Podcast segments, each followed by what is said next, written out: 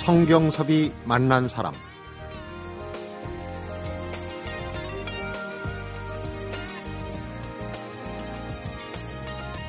세제로 씻어낸 곱창. 재탕, 삼탕에서 손님상에 다시 내놓는 삼계탕. 악덕 산후조리원하고 장애인 학교 성폭력. 또 묻지마 강남 이런 사회 구석구석에 숨어있는 충격적인 사건, 사고 소식을 접할 때마다 꼭 따라붙는 생각이 있죠. 저걸 과연 어떻게 촬영했을까? 알고 보니 이 모두가 전업주부였던 한 여성 VJ 작품이었습니다. 성경섭이 만난 사람 오늘은 잠입 취재와 위장 취업으로 지난 17년간 전전해온 직업만 여성 노숙, 산모, 공장 일용직, 노래방 도우미 등 모두 120여 종이 넘는다고 말하는 비디오 저널리스트 사광주 VJ를 만나봅니다.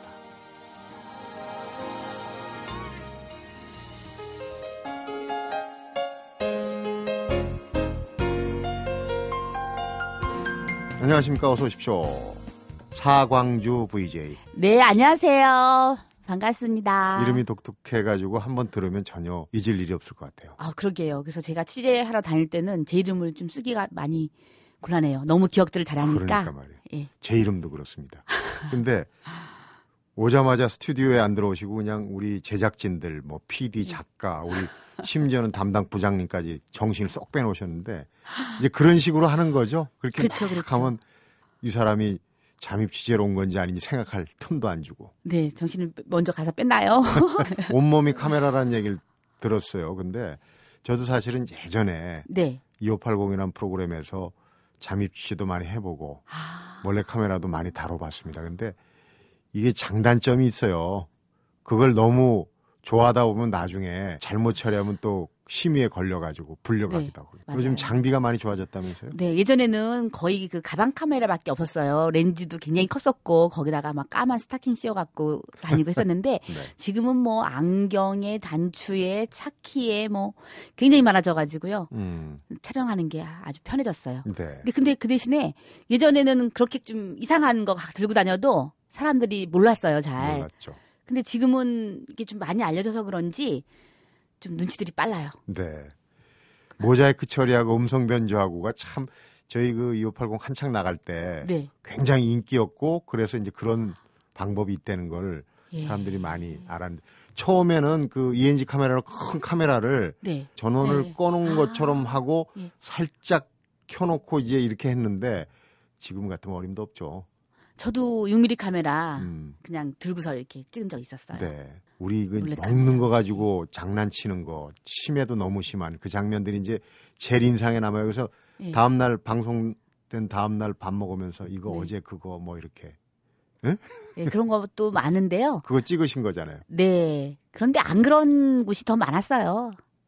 예를 들어서 뭐 곱창 세제로 씻는다 이래도 또 그렇지 않은 곳도 많은데 또 전부 다 그렇다고 생각하면 또 억울한 분들 계실 것 그러니까 같아요. 그게 문제예요. 그러니까 선의의 피해자가 예. 나온다는 거. 항상 이제 그런 마음의 부담을 갖고 계실 것 같아요. 네, 특히 뭐 이렇게 진짜 서민들 생활 일상하고 음. 가까운 뭐 불판을 공업용 세제로 닦는다. 그게 방송에 나가면 다음 날 고깃집이 안 되는 거예요. 불판으로 구워 먹는 건 거의 또 안 가요 며칠 동안. 네, 그럴 때는 어 진짜 마음이 좀 안 좋다거나. 음. 예, 그래서 나중에는 이제 뭐 불만 제로 같은 경우도 잘하는 것도 소개해주는 예, 그런 프로로 좀 바뀐 것 같아요. 그래요.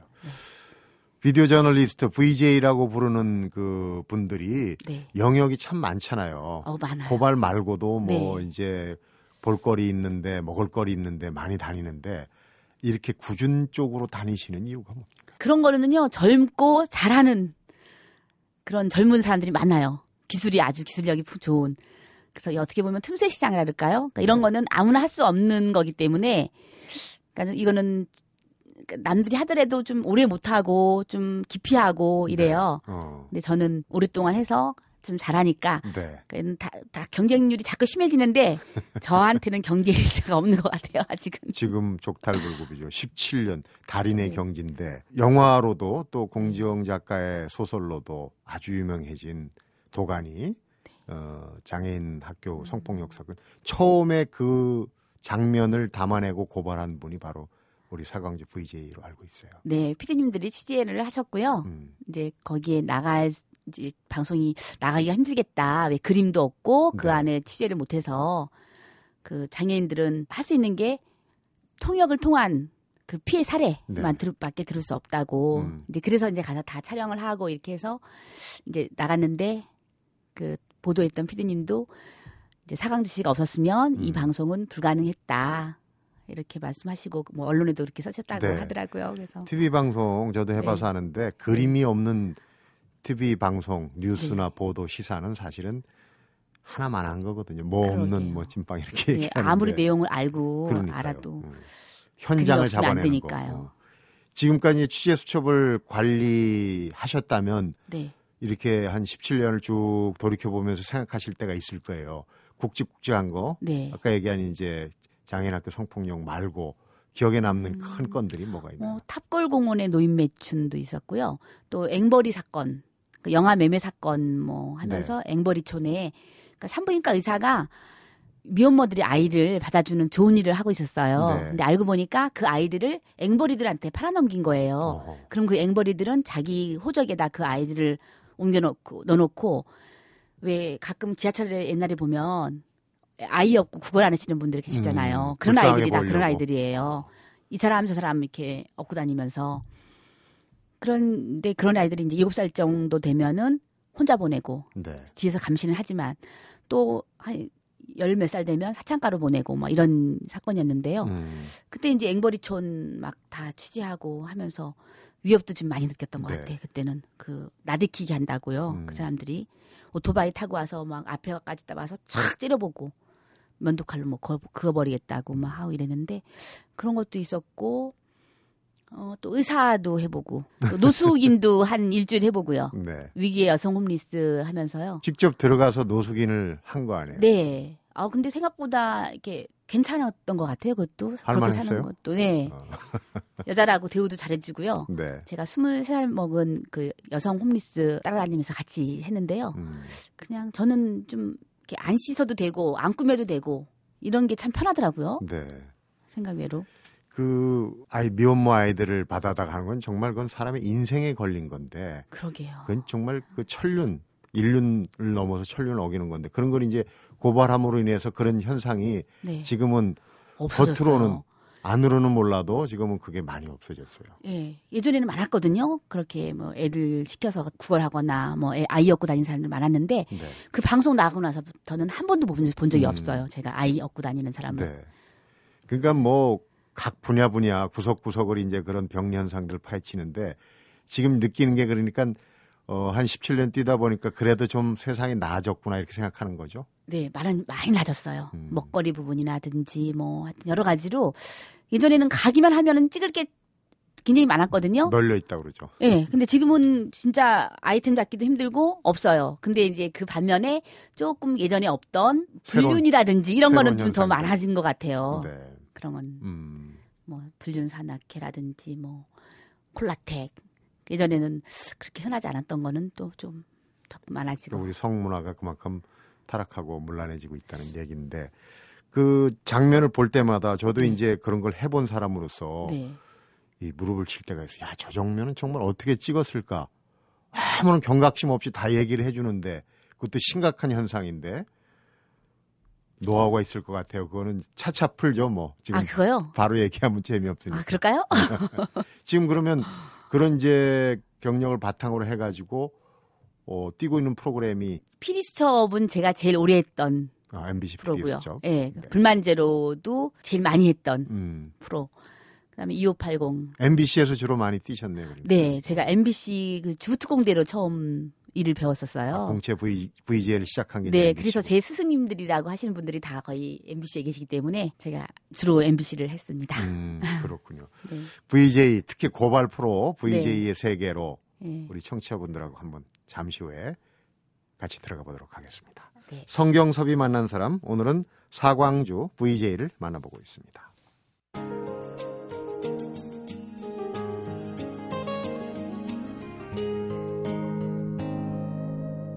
성경섭이 만난 사람. 아줌마의 힘이라고 표현을 해야 될까요? 그러니까 아까도 들어오실 때도 그랬고 설마 저 사람이 잠입 취재를 해서 나를 곤경에 빠뜨릴까? 설마 그럴까? 방심하게. 아무도 그렇게 생각을 못 하죠. 왜냐면 이게 좀 제가 띨띨이 보여요. 가끔은. 그래서 사람들이 어 조금 좀 덜 뭐 덜 된 사람 뭐 이렇게 이렇게 일부러 생각하고 그러시는 거잖아요. 일부러 그럴 때도 있고 진짜로 그런 면도 많아요. 음. 좀. 네, 그리고 모습도 그렇고 뭐 하는 저기도 그렇고 아무도 뭐 저런 사람이 뭐 취재 이런 거는 할 사람이 아니라고 생각을 해요. 음. 그래서 저희 MBC도 후배 기자 중에 지금은 나갔지만은 네. 그렇게 똑같이 생각을 하게 만드는 인상착의의 기자가 있었어요. 카메라 출동하면서. 아, 그러면 그 공무원이고 뭐고 이제 비리 이런데 예. 연루된 사람들이 설마 하고 얘기를 다 해줘요. 그러면 이 기자는 이제 가하 웃으면서 그렇습니까 저렇습니까 하는데 다음날 정말 대문짝만하게 나갑니다. 그럼 그분은 그날부로 옷을 벗는 일이 많았거든요. 그 생각이 나네요. 음, 어, 저도 그랬어요. 저도 저도 어떨 때는 아니 이 사람이 어떻게 이런 얘기까지 20년 동안 뭐 무슨 이상한 비녹차라고 네. 정말 팔아서는 안 되는 그런 걸 팔 20년 동안 한 번도 안 걸렸다고 자랑까지 하면서 음, 그냥 너무 술술 얘기하면은 어 이 사람이 어떻게 날 처음 만나서 이렇게 얘기를 하지? 기대 이상으로. 네. 그럴 때도 있고요. 취재를 하다 보면 이제 아까 이제 PD들이 네. 어, 만드는 프로그램에 이제 그 그림을 좀 해주는 것도 있겠지만 또 단독으로 VJ니까 네. 어, 취재를 어떤 식으로 주로 이런 그 사건에 접하게 되는 거죠.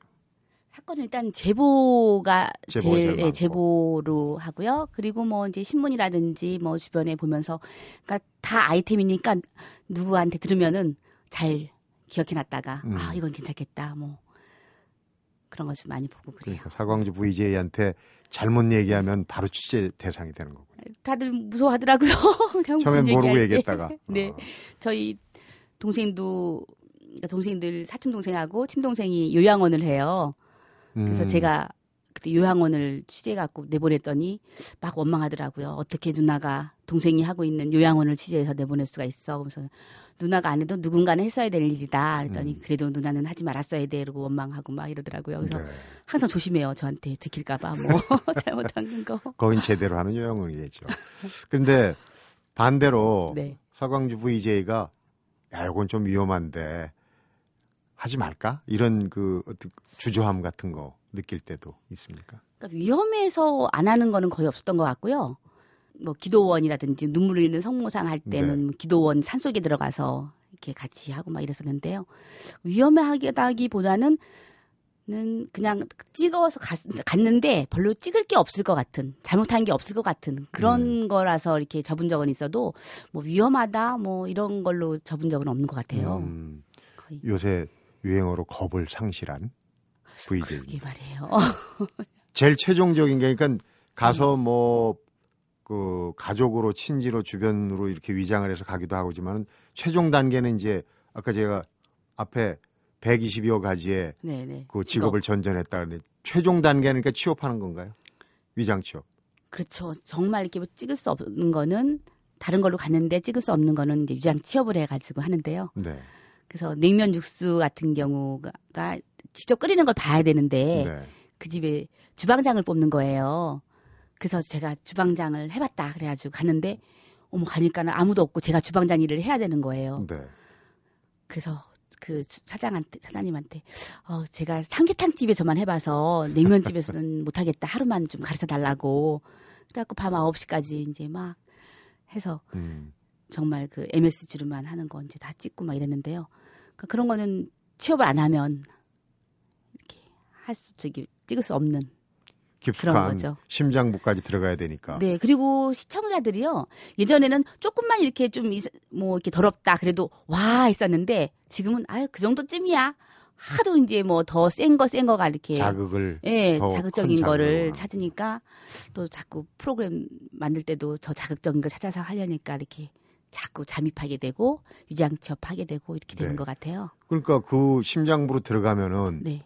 들어가기도 어렵지만 일단 발각될 위험이 있을 때 빠져나오기도 어려울 것 같은데.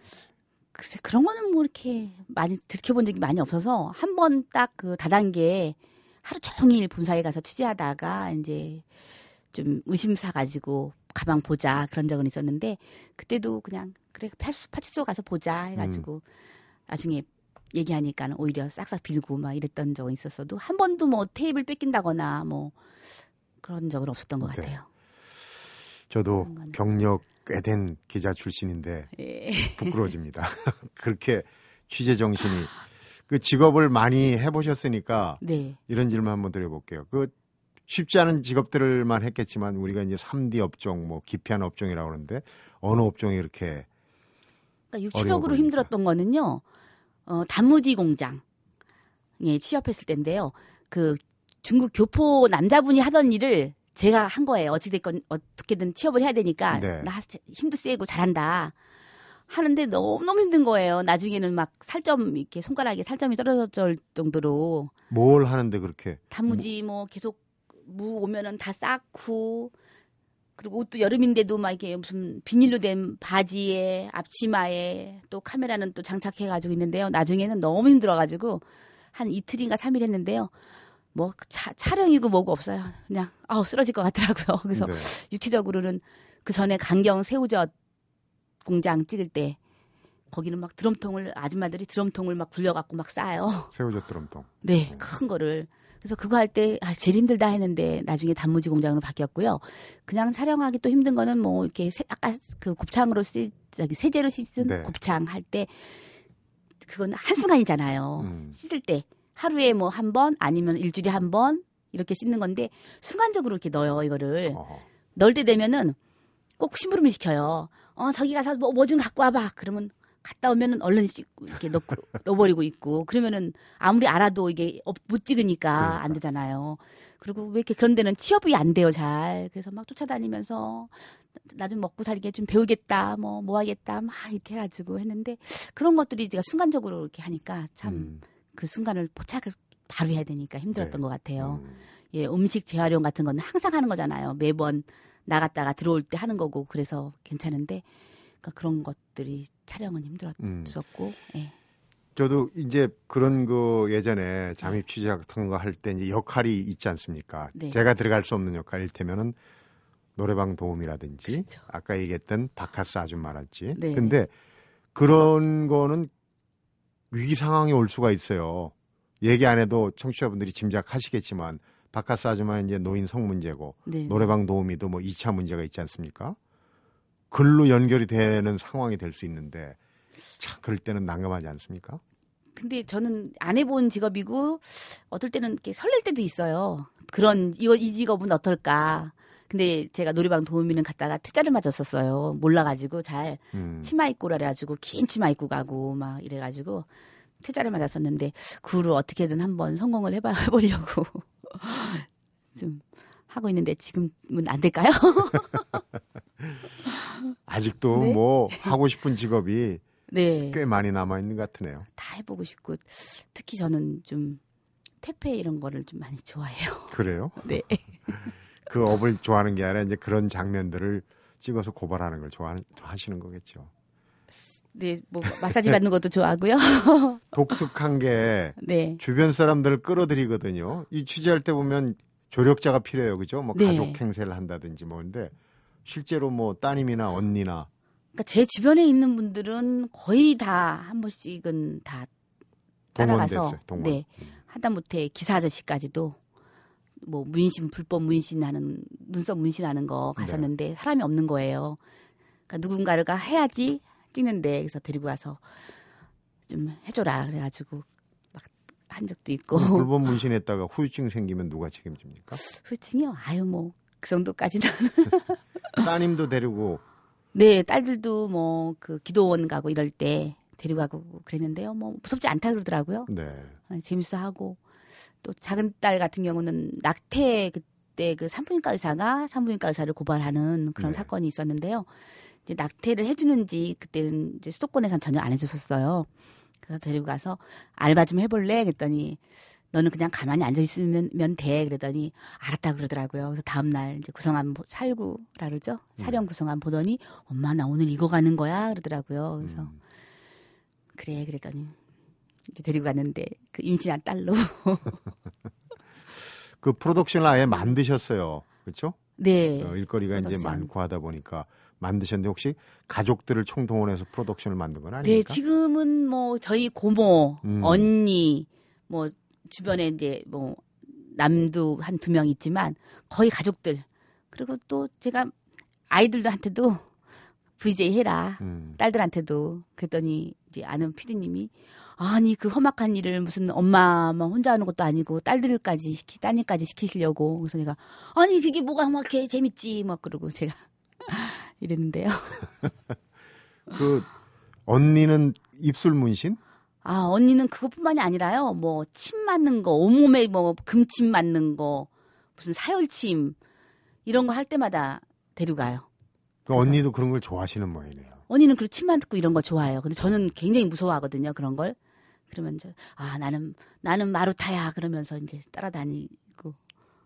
그래요. 하여튼 우리 그, 어, 병든 구속들을 낱낱이 들춰내 갖고 고발하고 또 바뀌게 하는 그런 역할까지는 참 좋은데 그 이면에 참 노력에 음. 가상하기도 하지만 이해 안 되는 구석도 좀 있습니다.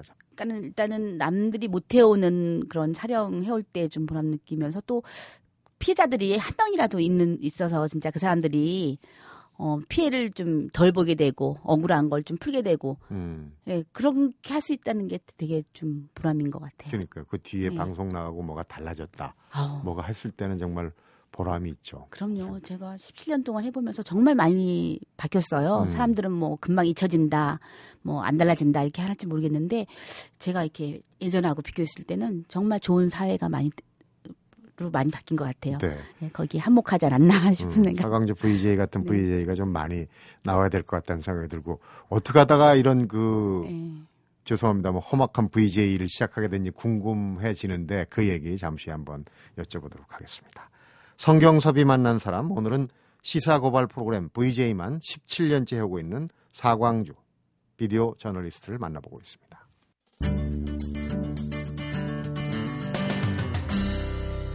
성경섭이 만난 사람. 어떻게 VJ를 시작했을까? 자, 이제 궁금합니다.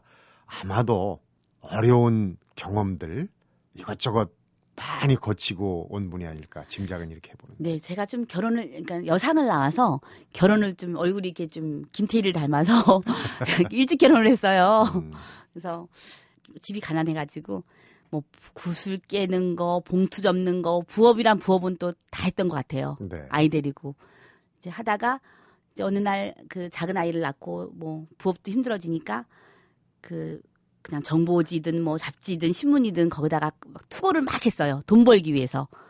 원고료를 네. 노리고. 네. 그랬더니 어 뽑히더라고요. 그거 하다가 보니까 또 방송에다 보내니까 더 많이 줘요, 상품을. 네. 그래서 방송으로 또 막 보냈어요.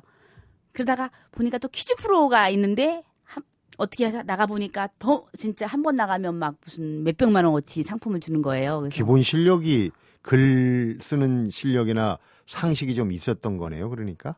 아니요. 그 글 쓰는 것도 한 번도 상 받아본 적이 없었어요. 저는 글 써서 학교 다닐 때는. 그랬는데 이제 돈 벌 목적으로 자꾸 써, 쓰다 보니까 연습하다 보니까 이제 늘더라고요. 그래서 뭐 전국 여성 백일장 대회 나가서 금상도 받고 이렇게 자꾸 써버릇하니까 네. 또 퀴즈 프로도 정말 고시 공부하듯이 이렇게 아이였고 신문 막 네 개를 다 적어가면서 노트에다가 해가지고 적고 책 보고 그렇게 생계를. 위해서. 아무래도 보탬이 되기 위해서. 그래서 제일 좋은 부업이다 생각해서 제가 통장을 했었는데 네. 아파트 아줌마들 다 공부시켜가지고 다 내보내고 하시고. 네, 다 내보내고 막 이랬었어요. 음. 그렇게 하다 보니까 그 라디오에 글을 써서 보냈는데 라디오 연결했는데 또 TV 토크 프로에서 막 수다 떨고 푼수 떠는 거 막 그런 거에 또 막 불러주시더라고요. 근데 그때는 정말 무서운 거 모르- 모르고 가서 막 수다 떨고 이랬던 것 같아요. 네. 그래서 그런 거 하고 퀴즈 프로 하다 보니까 또 이제 거기서 연결해 가지고 뭐 리포터 이렇게 이런 것도 음. 케이블 TV 생기면서 또 그런 것도 하고 이제 그러다가 주부특공대 열시 임성훈입니다 해서 음. 이제 공개 채용으로 그 주부특공대를 뽑았잖아요. 아, VJ 공채로 그때 들어갔군요. 네, 네. 그때는 VJ는 말이 없었으니까 그냥 없었고? 음. 예, 예. 그냥 리포터 이런 걸로 올라가 있었는데 경쟁률이 굉장히 높았던 걸로 기억이 그때 되는데. 시청률도 아주 좋았고요. 뭐 경쟁률도 뭐 100대 1위니 막 이런 얘기 한 다섯 명 뽑히고 한 번 갈 때마다 음. 예, 그랬었거든요. 근데 그렇게 뽑힌 게 그 전에 이제 글 썼던 연습 했던 거 그리고 퀴즈 프로 하느라고 공부했던 거 이제 그것 때문에 뽑힌 것 같아요. 네. 이렇게 면접 보고 그럴 때 뭐 3분 스피치로 뭐 코스모스에 대해서 뭐 해봐라 그러면은 무슨 우주 생성 이론 얘기하고 막 그랬던 거.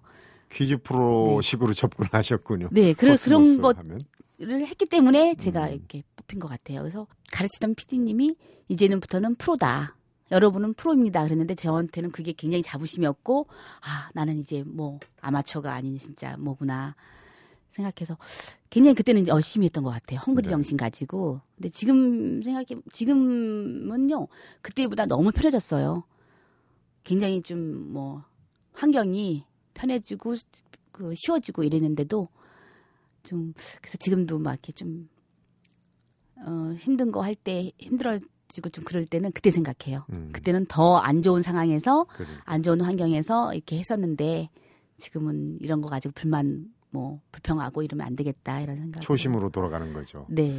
그 치열한 경쟁률에 뭐 유행어도 뭐 나 여대 나온 여자야 뭐 이런 음, 특정 대학 이름도 요, 요즘은 이제 고졸 출신들에 대한 초우 또 어, 여상 출신들 취업 이런 게 이제 많이 나아졌는데 그때 면접할 때 이제 그런 학력 때문에 예. 혹시 무슨 불리하고 그러니까 그러진 않으셨는지. 글쎄 좀 저- 처음에 왔을 때는 어우 다들 보니까 뭐 쟁쟁하더라고요. 그래서 아 나 괜히 왔나 했는데 에이 온 김에 근데 오히려 이제 그 면접관께서 어 상고 출신인데 이런 것도 알아? 이렇게 질문 던졌을 때 네. 어 이런 것도 안 해? 이제 그래서 더 점수를 오히려 더 주지 않았을까 싶고요. 음. 그냥 무식하니까 용감했다라고 그래서 되게 했고 그 당시에도 굉장히 좀 이렇게 학력 파괴 이런 바람이 불었던 것 같아요. 네. 그래서 오히려 그, 그때부터도 그랬지만 지금까지도 오히려 여상 출신, 고졸 출신이 굉장히 좀 득이 됐었어요. 그래서 음. 뭐 무슨 신지식인 방송 보면 신지식인 뽑힌 것도 고졸 출신이기 때문에 뽑혔어. 희소성이. 있는 거예요. 그렇죠? 예. 네. 그래서 지금은 왜냐하면 다 그렇게 배우고 뭐 똑똑한 사람이 하면 잘하면은 당연하다고 생각을 하는데 어 안 그럴 것 같은 사람이 어, 잘하네 이래서 그래서 지금은 오히려 자랑하고 다녀요. 그냥 예, 저, 저 이래요. 그리고 얘기 나온 김에 네, 그 위장 잠입 취재 중에 네. 성형 전문의 교육 과정에 들어갔어요. 그렇죠? 네, 의사로 들어간 거예요. 그러니까 의사 역할 네, 그러니까 그 당시? 그러니까는 지금도 뭐 그렇지만 그 다른 뭐 산부인과라든지 다른 의사들이 다른 과목 의사들이 이렇게 돈벌이가 좀 잘 안 돼서 성형외과가 훨씬 나으니까 이제 그걸 배워서 다시 성형외과를 차리시는 분들이 많았었어요. 네. 그래서 저도 이제 그 배우는 데 가서 의사로 참여를 해봤어요. 그래서 수술복 입고 직접 다 이렇게 들어가서 했는데, 근데 뭐 다른 거는 다 그래도 괜찮았는데 마지막에 뭐 어시스트라고 하더라고요. 이렇게 네. 잡아주는 거 수술할 때 그거를 돌아가면서 하는데 저한테 하라 그러더라고요. 그래서 그때는 아유 제가 이번에는 좀 오래 쉬었다가 오니까 와서 와서 조금 그러네요. 뭐 다음번에 할 테니까 뭐 다른 선생님이 좀 해주세요. 그러고 그리고 코 수술하는 건데 어, 이제 어떤 그날 수술하면서 환자를 보여주면서 하는 거예요. 근데 물어보더라고요. 이분은 저기 이 사람은 어디를 고쳐야 되겠습니까? 그랬는데 저는 또 왜 그 침묵을 못 견디잖아요. 또 그래서 제가 코요, 아니 눈이요 그랬어요. 눈이 못생겼길래 그랬더니 막 웃는 거예요. 그래서 어, 왜 웃지? 그랬더니 나중에 무슨 영 그 영어로 된 그렇죠. 용어 쓰면서 네, 무슨 코, 용어가 코, 있죠. 예, 코인데 뭐 이렇게 있나 봐요. 따로따로 용어를. 코도 부위마다 다 다를 거예요. 네. 그래서 그때 저는 수료증 큰 거 받았고요. 사진도 다 있고 지금도. 예, 그것뿐만이 아니라 뭐 무슨 탈모 환자들 뭐 수술하는 거 무슨 뱃살 빼는 거 다 배웠어요 그때. 네. 그래서 스태프분들이 하고 오니까 돈도 좀 많이 들었었고요. 음. 이제 코 수술, 눈 수술 정도는 하실 수 있으시죠? 그리고 이제 그랬었는데요. 네. 아, 정말 독특한 남이 따라갈 수 없는 그런 인생을 살아오고 계시는데 자, 여기서 이제 우리가 좀 의미를 찾아야 되겠죠. 마무리하기 전에. 네. 비디오 저널리스트, 저널리스트니까 이제 저널리즘에 대해서도 좀 생각을 하지 않을까 싶어요. 저널리즘. 그게 제가 이제 좀 알아보니까 뭐 저널리즘이 현재를 현재를 취재해서 미래에 나아갈 방향을 제시해 주는 게 저널리즘이라고 이제 그러더라고요. 그래서 네. 아참 그거 좋은 말이다. 아 내가 이렇게 취재를 해서 미래에 더 좋은 방향으로 나가면 참 좋겠다. 이제 그러는데요. 저는 뭐 이게 뭐 이걸로 특정을 내겠다 뭐 이런 생각은 없고요. 그냥 한, 한 사람이라도 그러니까 저로 인해서 이제 도움을 받는 사람이 있었 도움이 되는 음. 음, 그런 일이면 그냥 그걸로 그냥 만족하고 그렇게 하고 있어요. 어떤 한 사람 또 사회의 피해자. 어떤 한 예. 부분이라도 네, 네. 도움을 나로 인해서 도움을 네, 받는 사람이 있었으면 네, 그걸로 저는 그냥 만족하지 뭐. 사광주 VJ의 네. 저널리즘에 대한 생각입니다. 그렇죠? 네. 네. 정말 발로 뛰고 또 몸으로 부딪히는 그 비디오 저널리스트, 그 특히 이제 고발 현장, 네. 우리 사회 밝아지는 그날까지 열심히 뛰시기 바랍니다. 오늘 얘기 너무너무 재밌게 잘 들었습니다. 고맙습니다. 예, 감사합니다. 성경섭이 만난 사람, 오늘은 비디오 저널리스트로 살아온 17년간의 생생한 취재 수첩을 책으로 엮어낸 사광주 VJ를 만나봤습니다.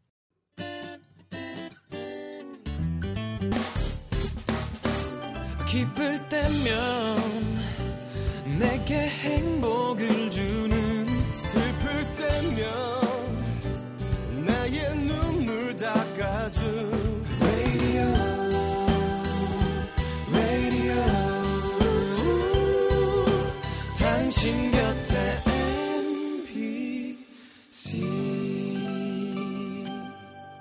MBC 라디오는 미니와 푹 튜닝 어플리케이션을 통해 모든 스마트 기기와 PC에서 청취가 가능하며 팟캐스트로 다시 들으실 수도 있습니다.